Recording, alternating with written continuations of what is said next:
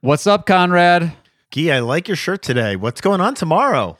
Well, I'm wearing my, I guess this is technically like a Hawaiian Michigan shirt in some I, ways. I, it looks like a formal, semi-formal Michigan shirt. I like that. Yeah, I've got my ugly Michigan sweater on, my Christmas sweater. I was going to say beautiful Michigan Christmas sweater. yeah, And we're recording this actually the day before Michigan's first, well, not first, but oh, the. oh, definitely not first. No. Well, I think they're the first game of this Frozen Four, is what I was going to say. That is correct. First game of the Frozen Four, Michigan. You know, we, the March Madness is just finished up. Did, did you guys do an office pool on this, or can we not talk about that on the radio? we On did an office pool. We did Yeah, an we office too. pool. I did not win. I have won every year, which makes me look like a complete jerk, Rigged. except for this year. I lost this year. Well, you in that- spend uh, your team is spending their day working. You're spending your day studying the intricacies of college Right. basketball. Right. Did you happen to see, run across uh, Techdirt did a March Madness bracket? That yeah, was this was a legal March Madness, right? Yes, it was Tell for the more. most misunderstood legal concepts. And uh, check it out. We'll put it in the show notes. I thought it was super fun. I was actually very disappointed. I actually reached out to them to say that I was so disappointed that the Ninth Amendment was not included, one of my favorite misunderstood legal concepts, but we'll save that conversation for another time. I think recently there are a lot of misunderstood legal concepts as it pertains to the Constitution. But I will leave, let's leave the politics there and move on. So, what are we talking about today?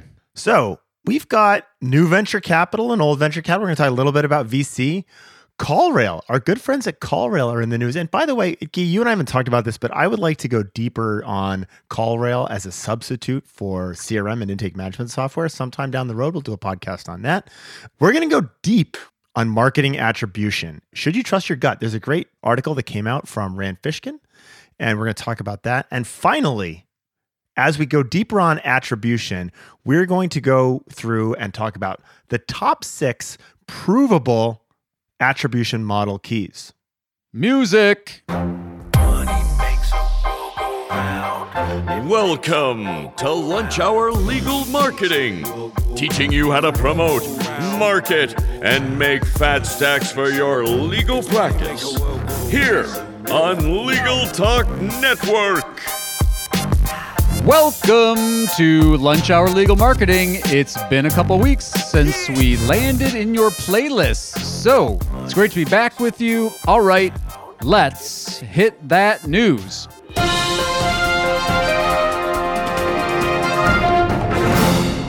In the news of new money, LinkSquares benefits from the legal tech boom because they just got a fresh infusion of $100 million. You doing work with LinkSquares, Conrad? Nope, not at all. Not a. Yeah, it's a contract software. A lot in the contracts, but you know, I think worth checking out for folks, especially if you're in that space.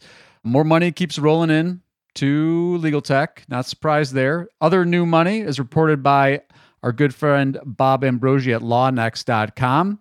Leap Legal Software acquires WealthCounsel and ElderCounsel. Did you hear that one?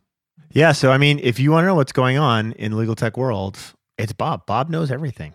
He's been doing this forever. So it's a good place to keep up with what's going on. And as we as we kind of plan this new section, Bob's kind of our go-to source, right?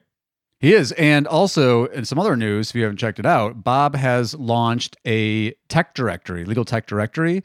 You can find it at lawnext.com. Definitely check that out. Super cool. Going to be a great resource as they continue to build out over there. We'll put a link to the show notes in that because that will that will be. I mean, from an unbiased perspective, Bob really has a good perspective on the, on all of this, and so that will be a great resource for all of you listening to the podcast. So we'll make sure we put that in the show notes as well.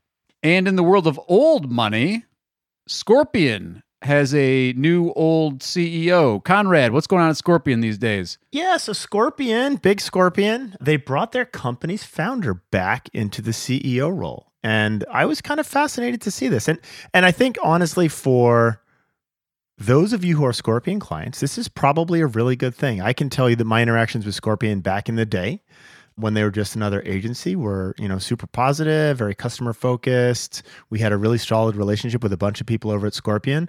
And um, bringing him back in, I think that's good news for those of you who happen to be Scorpion clients. So there's there's a positive angle on that. It's like the Steve Jobs return to Apple scenario. Wow, that is a huge plaudit you're you're throwing over to uh, to him. That's that's great.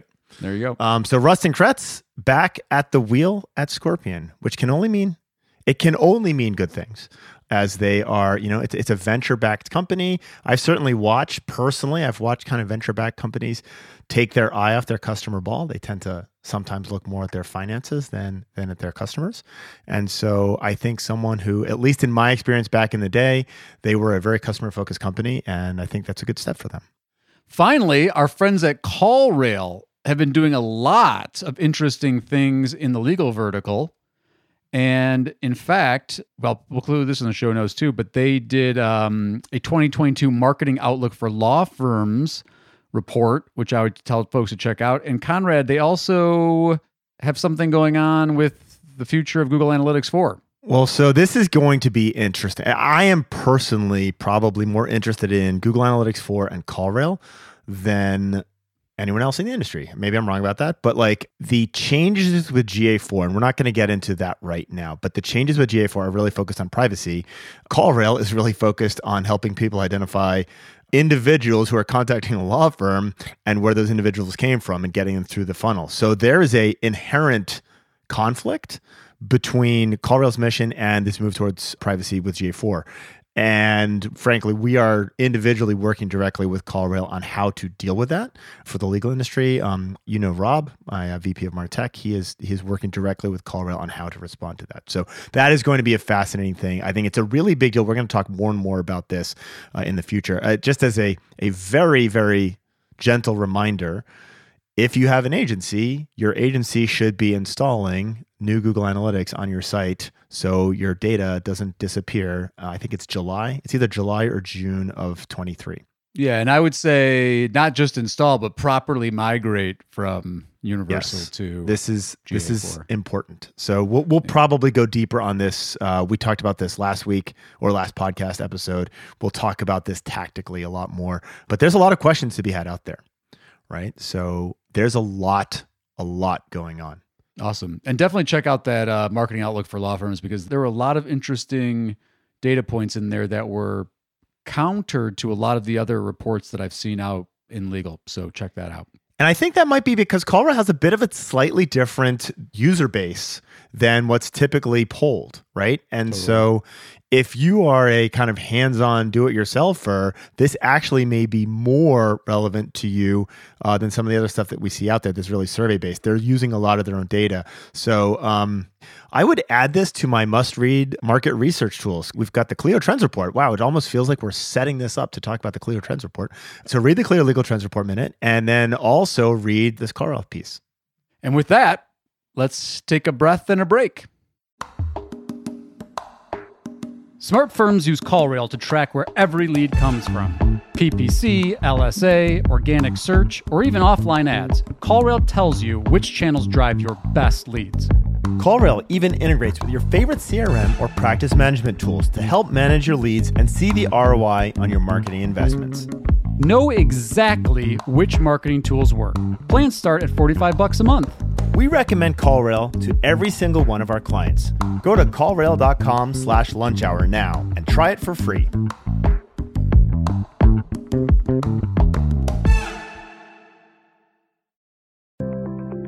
Learn by doing with Practicing Law Institute's award winning on demand interactive programs. Developed by experts in learning design, these immersive programs incorporate the latest in research based instructional design and technology, allowing you to try out concepts, challenge yourself, and grow your skills using real world scenarios. With programs focusing on professional development, client facing skills, and law practice management, you can earn CLE while you learn. Launch now at pli.edu slash interactive or download PLI's mobile app.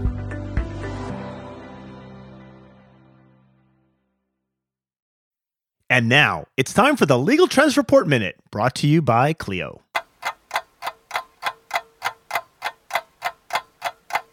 Hey, Guy, here's a fact about law firms with growing revenue. They're 46% more likely to use client intake and client relationship management or CRM solutions. So, we've talked a lot about CRM. We've got an episode on uh, CRM specifically. So let's add that podcast uh, CRM episode uh, in the show notes. Um, but client intake and CRM tools keep track of potential clients and help you make a great first impression if you do it well. It's not a fire and forget solution. You have to use these tools. But for instance, online forms help you easily collect basic information relating to a client's matter rather than fielding calls and taking notes on a piece of paper. For more information on what law firms with growing revenue are doing differently than the rest, download Clio's Legal Trends Report for free at clio.com slash trends. And Guy, you always spell this out, but I'm not going to spell out Clio. If you can't spell Clio by now, either you need to go back and listen to more of our podcasts, or or you can just use Google. This is very controversial because that's specifically highlighted in yellow in the rundown. I see that. I think that was maybe Adam put that in to try and make me spell a four letter word. um, but you guys can figure it out. I promise you. You guys are smart. You went through law school. All right. Speaking of keeping track of potential clients, let's dive into attribution. So, Rand Fishkin of SparkToro wrote a post how do we how do we really know Rand Fishkin? Why do we know Rand Fishkin? because he was the Wizard of Moz. He was the Wizard of Moz. and he was a guest on Lunch Hour Legal Marketing. He was a long time ago. Yeah. Super smart. Very cool stuff he's doing at SparkToro. But he wrote a post that says that attribution is a boondoggle and instead you should trust your gut, especially if you're a smaller or medium sized business, you're not em- enterprise and you're not investing in a very expensive attribution system. And even the most expensive, fancy attribution systems still have limitations. And so don't lose the forest for the trees. Trust your gut because there's a lot of stuff happening in terms of marketing and business development, like word of mouth referrals and blah, blah, blah. That's my interpretation of just you. I don't want to put words in Rand's mouth, so you read it and decide for yourself what Rand has to say. But it made us want to dive deeper on attribution. So my take on this, and I, I think Rand is, as Rand frequently does, using a counter perspective to generate attention for Rand. It's also Great marketer. note- Great marketer, right? Great marketing. It, it works. I'm, I'm not even saying that in a neg- negative, but that is that is fairly true here. He's also not a legal guy, right? So we need to read this in the vein of legal. And I think my th- there's a couple things that come out of this for me. In legal, there actually is in many cases, not all, but in many cases, a really linear progression from Google search to hiring a client, the software to actually automate the process of tracking someone through that entire cycle, even all the way down to revenue. That is achievable. It does not have to be that expensive. We talked about CallRail just a little bit ago. And so in many cases, like I use the I I always use this example. You walk in on your spouse with the pool boy, you fire up Google and look for divorce lawyer, you make a you click on the ad, you make a phone call, you hire the divorce lawyer. That's a fairly linear process, right? And it's often a one-off. It's very similar to criminal defense, DUI. Um, this can happen in personal injury. Like you are going to hire a lawyer right now. And a lot of that, a lot of the channels are very attributable. It doesn't mean they all are. And it doesn't mean that you might not have a big bucket of, I don't know, but some of this is extremely trackable. And why would you walk away from that, right? I agree. And in my thing, which is, you know, kind of a hedge and but attribution is just a tool, right? It has limitations. Knowing what the limitations are are valuable. But kind of to your point, you can have an expert on you can have a marketing expert. You can have Rand Fishkin working at your business. Now, one, you don't have Rand Fishkin working at your business. So Rand has a very experienced knowledge base to pull from. He's got very, uh, you know, amongst the most expert digital marketers out there. Uh, you don't have that. But two, the other side of that coin is, Wait, is are that you saying our, our clients or our, our, our listeners may not be actually good at evaluating their marketing on their own? I am I am saying that. In fact, many of those listeners probably responded to some of the surveys where lawyers acknowledge that they are not very good at doing it on their own. But in any event, it's a tool, right? And you need an expert or someone at least with some knowledge to actually interpret the data properly as well because this is this is and this goes I think to Rand's point.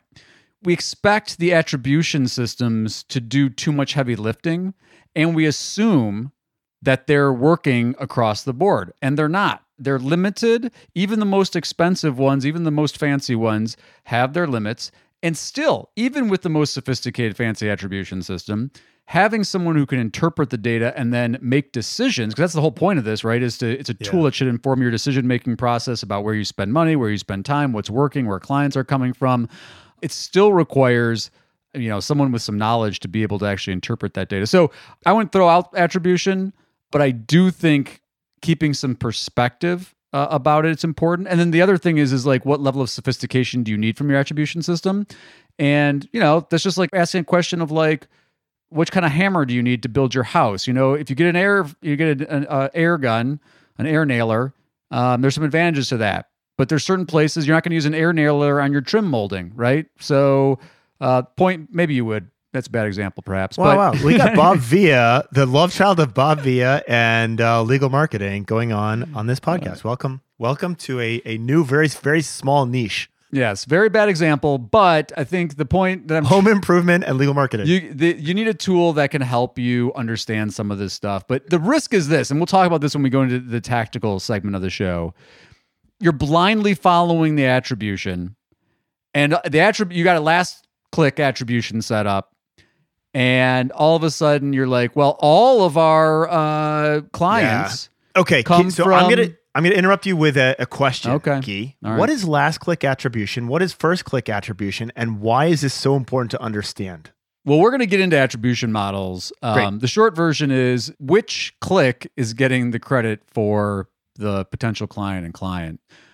Last click is the most recent one. First click is the first one that the system can find. But we're gonna go. We'll talk about a little bit more about that. But the point is, is that if you don't have expertise in understanding what your attribution system is actually telling you, you can make some really misinformed decisions. And we've seen where it's like, oh, we deploy marketing resources in a totally different way based on what attribution's saying, and all of a sudden the phone stops ringing, and it stops ringing because actually places you were spending time and money before were actually generating business for you, but you didn't realize it because you misunderstood what was going on with attribution. Wait, did you just say dark social without saying dark social? I did. I was implying. Okay. You must have seen it in my eyes. I could tell. So I mean, this is I I don't think the legal industry has talked about dark social yet. So coming to you first from Lunch Hour Legal Marketing, we're gonna talk about dark social. Dark social, which sounds super sinister. I wrote a post on this and, and my people were like, you need to clarify that this is not some evil, evil thing. Sounds It Star does- Warsy. It does sound very kind of Sith Lord Dark Social. Yes, yes, it is. This is not Sith Lord Dark Social. So what Dark Social is is there's a lot of activity that you can do from a marketing perspective and um, to drive demand, right? To drive the reason. And and Crisp Video talks about this. They talk very often about we don't want people to look for a car accident lawyer. We want them to look for you, right? And that's their whole perspective. Dark Social is that at a at a much grander scale where you're using and leveraging social media and the breadth and the, the kind of network effect of social media to build out who you are. So you're generating demand for your brand or for your services. A lot of social is not trackable. So, for example, you get a YouTube video that then gets shared within a Slack channel, right? It's pretty hard to actually try and put some attribution to. And a lot of the people who are doing a really great job with dark social, it's multiple touches to a very, very large audience, which makes it really, really hard. Even if you could track it, the attribution modeling around that is a nightmare. I think, I think we should talk more about dark social in an upcoming podcast, dark social in the legal world. Cool. But I started out with saying, like, don't throw attribution modeling away. Having said that, there are some firms who are doing a ton of work on what I call dark social for legal, kind of social media done right, where the attribution is impossible, definitionally impossible to actually track. And so I don't think we should lose sight of that. Well, we'll give our top six attribution model keys, but first, let's take a quick break. All right. And as we typically do, although Guy usually reads these and I'm a listener, but I'm going to read this one out. This is a review coming to you from Page Pate via Apple Podcasts. Great insight and tips from industry pros. I highly recommend this podcast to solo and small firm lawyers looking to stay on top of legal marketing trends, which is why we're talking about things like dark social. The conversational style is easy to listen to, which is rare for legal marketing podcasts in my experience. And these guys know what they're talking about. Thank you guys for putting so much effort into this project. It is a valuable service. You know, I am very flattered. Listeners, uh, you can go look up Mr. Pate, but he is a phenomenal, nationally renowned expert attorney. And so thank you so much for that wonderful review and thanks for listening. Yeah, keeps us going. All right, Guy. We just talked about how attribution is so difficult. And I think it is. In some cases, it's easier. Some cases, it's impossible. So we're going to go over the top six attribution model keys from Guy and Conrad. How do we think about attribution? Guy, what's your what's your your kind of leading tip on attribution modeling? Um, gosh, pick a model and just run with it. No, um, I think. wow, The- the is that what you did with a- March Madness? this is a very tricky subject for folks because one it can get very complicated you know you gave example linear attribution models i mean look you want to track linear just use the default last click call it a day that'll get your linear stuff that'll get your search click call And for some some practice areas, that works, right? well, I wouldn't even say that. For many client journeys, it works, right? Right. So for the linear client, that this is the issue. The issue is is you know, what is the bulk, the most exemplative journey that your clients are taking? If 99% of your clients are coming or searching for a lawyer through non-brand search, click, call, hire, as Conrad mentioned, last click will do you just fine. Right. If, on the other hand, your clients are not finding you through a linear journey, such as through a referral, or here's the one I always use someone's in a car accident, they're in the hospital. Someone's family member starts being like, you know what, we might need to talk to a lawyer. They do a search. They find your paid search ad, they click on it, they come to your site. They're like, okay, I got the person's name. As they're discussing with the family, talking to a lawyer maybe weeks or months later, they're like, hey, I saw, I, I wanted to bring up so and so's name. And then the client eventually calls you and hires you. Does your pay per click get credit for that? Is that a referral source in your CRM? You'll have no idea. And this gets to the point about whether you want to call it dark social or whatever, but this is a huge limitation the attribution. So that's my kind of that's the, the example cases of the segue for some of the issues around attribution. I know I ranted there, so I apologize. No, it's a good rant. I, can I can I pick up your rant baton and run with it? By model, model really means guess, right? It is a guesstimate of human behavior. And that means it is very rarely accurate, right? And so what you're basically trying to do when you're when you're using some form of attribution modeling is to apply a guess of how humans actually behave and it is never going to be accurate, right? And there's you know, first click and last click. The thing that I used to work on was 40 40 20 where you give 40% to the first click and 40% to the last click and 20% gets split evenly across all the other impressions or clicks that happen. Like that's not how the human brain works. So they are bad at best guesstimates of human behavior. So you just have to understand that. Having said that, there's a lot of value in understanding how these things work together. I want to revisit our conversation, Guy, about how did you hear about us? Right? You you you you still pushing the how did you hear about us? Absolutely. I mean, if you go read Rand's post, there's some examples that are provided by um, Liam Maroney from uh, Notarize. But the whole point is, is that you still got to ask. Call it like your fallback attribution. My point about that is, is that even if it's not perfect, right? Even if it's directional, the qualitative feedback you get from your actual potential clients and your actual clients has a lot of value and it will help inform your decision making. So to me, it's just another way of doing attribution. There's trade offs, right? The, the quantitative attribution modeling stuff has value, and so does the qualitative feedback from a how did you find us? Yeah, this self I have I have evolved my thinking on the self-reported attribution modeling. I've heard plenty of stories about the how did you hear us question where they answer something that doesn't exist. Oh, I saw your billboard when you don't have a billboard, right? And so it's so frequently inaccurate, but and this is the big but here, they're reporting on like, oh, I found you on Google. Uh, what Google? Google local, organic, LSAs, ads, they don't know, right? And so that's also useless. For me, I think that your intake management software, your CRM system, you should have attribution modeling that looks at what you can automatically track through a really well set up reporting infrastructure. But you should also ask the how did you hear about us? And I I, I phrase it how did you hear about us this way. And you'll get to the self reported attribution modeling with this question. Hey, listen, we have a pretty strong reputation in the greater Atlanta area, and I like to send a thank you note to people who have, you know, sent us referrals. Is there anyone I should send a thank you note on your behalf? And that will open up the question. Well, no, I, haven't heard about you, but like I see your billboard every day when I drive to work or whatever it might be. So it's a great way of positioning yourself in a positive light. It's a great way of teasing out that question without looking like a craven, pathetic marketer.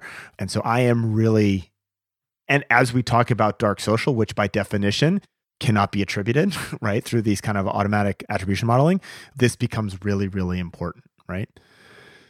What else do you have? So I think we talked about this ad nauseum, but let's I think to, for the simplistic version, to me, the most simplistic version is it's in the context of paid search, this idea of PPC linear attribution. So let's talk about how you actually set that up. What would you do? Most basic version to track linear client journeys. I'll give you the most basic version, then I'll tell you I think this is insufficient. Okay. For many people, but the most basic version looks like this. Someone lands on your site through pay per click. Or they may they may call directly from that same kind of advertising network. They may so call directly tracking number in your ad. We have a call tracking number in our ad, same call tracking number on your site, right? Because it all leads back to that same source. Uh, we can talk about number pools if you want, but that's that's you wanted the most basic, so we're going to go with most basic. That call tracking goes into CallRail, right? And I'm doing this with a lot of my clients, and I just told you I think this is insufficient. But if you are doing a small volume, right, this is the way to do this. You use CallRail right? And now I know that that phone call came from CallRail. In CallRail, and this means you have to change the way your intake people are doing their job, right? And the law firm is actually operating. But within CallRail, two things need to happen.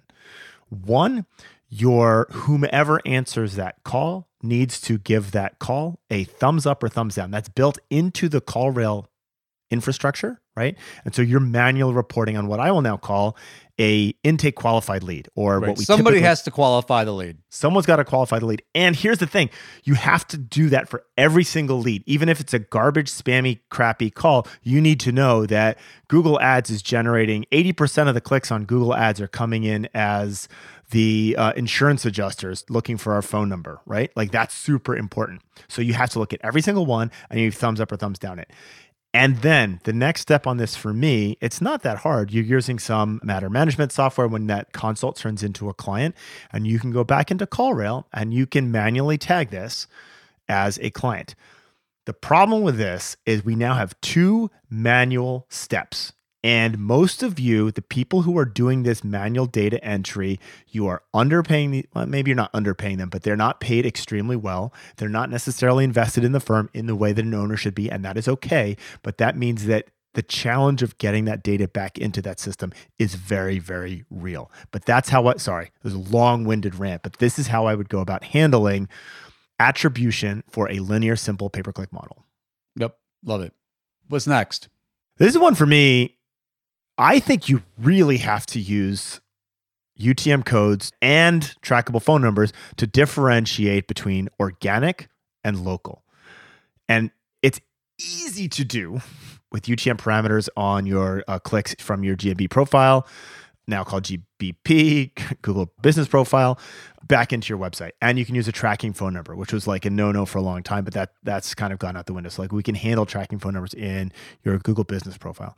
Hugely important. We actually, I'll have to put this in the show notes. We actually have a uh, guide on how to implement this yourself. like this is like no brainer absolutely 100% click through to Guy's guide if you don't have these broken out this is the problem the tactics that drive success in organic search and local search are very very different right and the reasons that you perform well are very very different not entirely different but very very different Yeah, and understanding the the share of voice between local and traditional organic, it's really I, I was the thing that always blows it still blows my mind today.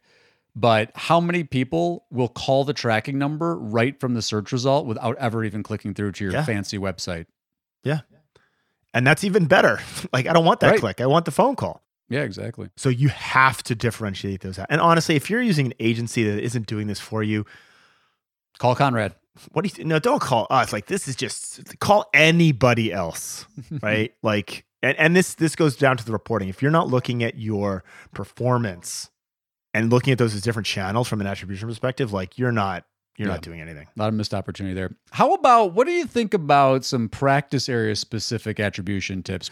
What kind of trends do you see for personal injury or criminal defense or anything that might be specific to practice areas? Well, so I think our whole shtick here needs to be filtered with respect to your practice area. I'll use I'll use two very different examples. DUI lawyer, right? I got a DUI last weekend. I'm probably going to hire a DUI lawyer on Monday. Like it is that linear path and it's a very short sales cycle, right? That's great if you're using kind of this simplistic linear attribution modeling, right? I think that's a, a good thing. Let me go on the other end of the extreme estate planning. The biggest problem estate planning lawyers face is people, everyone knows they should do this, but there's zero urgency. And so there's lots of hemming and hawing. No one really needs to pull the trigger until it's too late.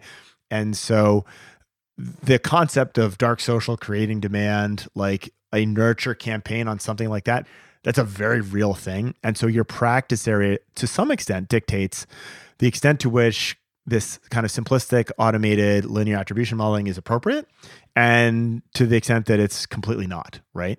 So that's one thing that I would really, really think about. Nice. Yeah, and I tend to think about it less. I think your examples are totally valid. I I just tend to think about it more from like the target audience standpoint. Like it's more about who you're trying to attract. And there's some, of course, there's some practice areas specificity to that, but maybe you don't want the people that are doing a non-brand DUI search, click to call to sign up, right? Maybe you are more of a brand builder and a referral type of person. I'm not again, I'm not saying it, should, it shouldn't be an either or proposition anyway, but if your target audience tends to make a more meandering journey through the research and hiring process, you need a more sophisticated attribution model. And and the other one that I wanted to just throw out there that really strikes me from a it's like loosely attribution, but is the metric that you're optimizing to. That is Ah. very different by practice area. And the, and the most obvious one to me is plaintiffs firms versus, you know, a lot of the other uh, direct to consumer practice areas. If you're a plaintiffs firm trying to optimize and do attribution for like return on ad spend, not a great idea Yeah, because yeah, it just takes so long for those cases to matriculate and your attribution system is not going to help you. Um, we've talked about this before. In fact, I think we did a whole episode on this, but um, cost per acquisition of a new client, or as Conrad talks about, uh, cost of acquisition, the intake qualified lead, those are much better metrics for certain practice areas. Well, and they're so hard to. So this is this is kind of uh, my final point on this. The conversions that Google Analytics is really designed for are not the conversions that you think about as a law firm. The conversion for your law firm is a consultation. Right. Ideally, it's a client, but like ultimately, we're talking about consultations. What your marketing can deliver in terms of people sitting down who are interested in hiring you. None, of- none of the other shit matters. Right. It just doesn't. Yeah. The problem is, especially with Google Analytics, Google Analytics is designed for looking at conversions online. And so there's all sorts of things that we've done to track leads. We can put conversions and goals, etc.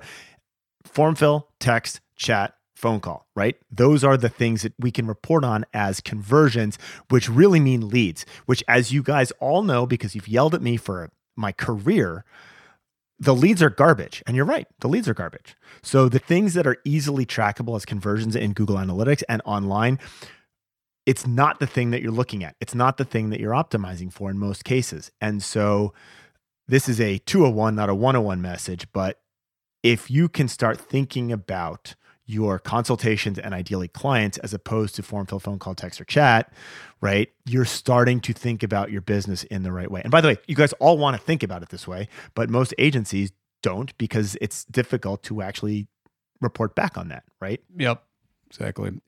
Well, one more that made just made me think about as we're running out of time here. We'll try to jam this one in, but is back to what our agencies are reporting on, understanding brand versus non-brand. That's a huge Yep. one. It's huge in paid. You know, the class example that you Conrad always bring up are agencies selling back your own brand traffic to you, right? Like when ninety percent without of telling your you yeah, right. Not even telling you. And so it's like they're just, you know, but you can look at this through organic. I think also from an attribution standpoint, it's very validating for folks that are like personal brand builders. If you see people searching on your name and that is growing, that's a good indication that your brand is getting more awareness and attention. And so that's another just attribution thing that you should be very mindful of and be and talking to your agency about brand versus non-brand. So this is, I mean, this is the sinister attribution model here. If you don't have access to your Google Ads account, you don't have any attribution modeling when it comes to the difference between brand and non-brand. And your agency very well might be selling you back your own brand traffic, pretending that it's car accident lawyer when they're really looking for Smith and Jones law. So now that we've insulted our industry, Gyi, I think we should wrap up before someone kicks us off the air. Yes. So, dear listeners, thank you once again for lending us your attention. If you want to engage with us, hashtag LHLM on all of the different social networks and let us know how you found us. We'd love to hear how you originally found us, speaking of attribution, and leave us a rating or a review if you're willing. Thanks again to Mr. Pate for such a kind review. For Conrad and Gyi, Lunch Hour Legal Marketing. Until next time, take care. Go blue. Go Blue. Money makes a money makes a it makes a world go round. Money makes a world go round. Thank you for listening to Lunch Hour Legal Marketing. If you'd like more information about what you heard today, please visit LegalTalkNetwork.com. Subscribe via Apple Podcasts and RSS. Follow Legal Talk Network on Twitter, Facebook, LinkedIn, and Instagram.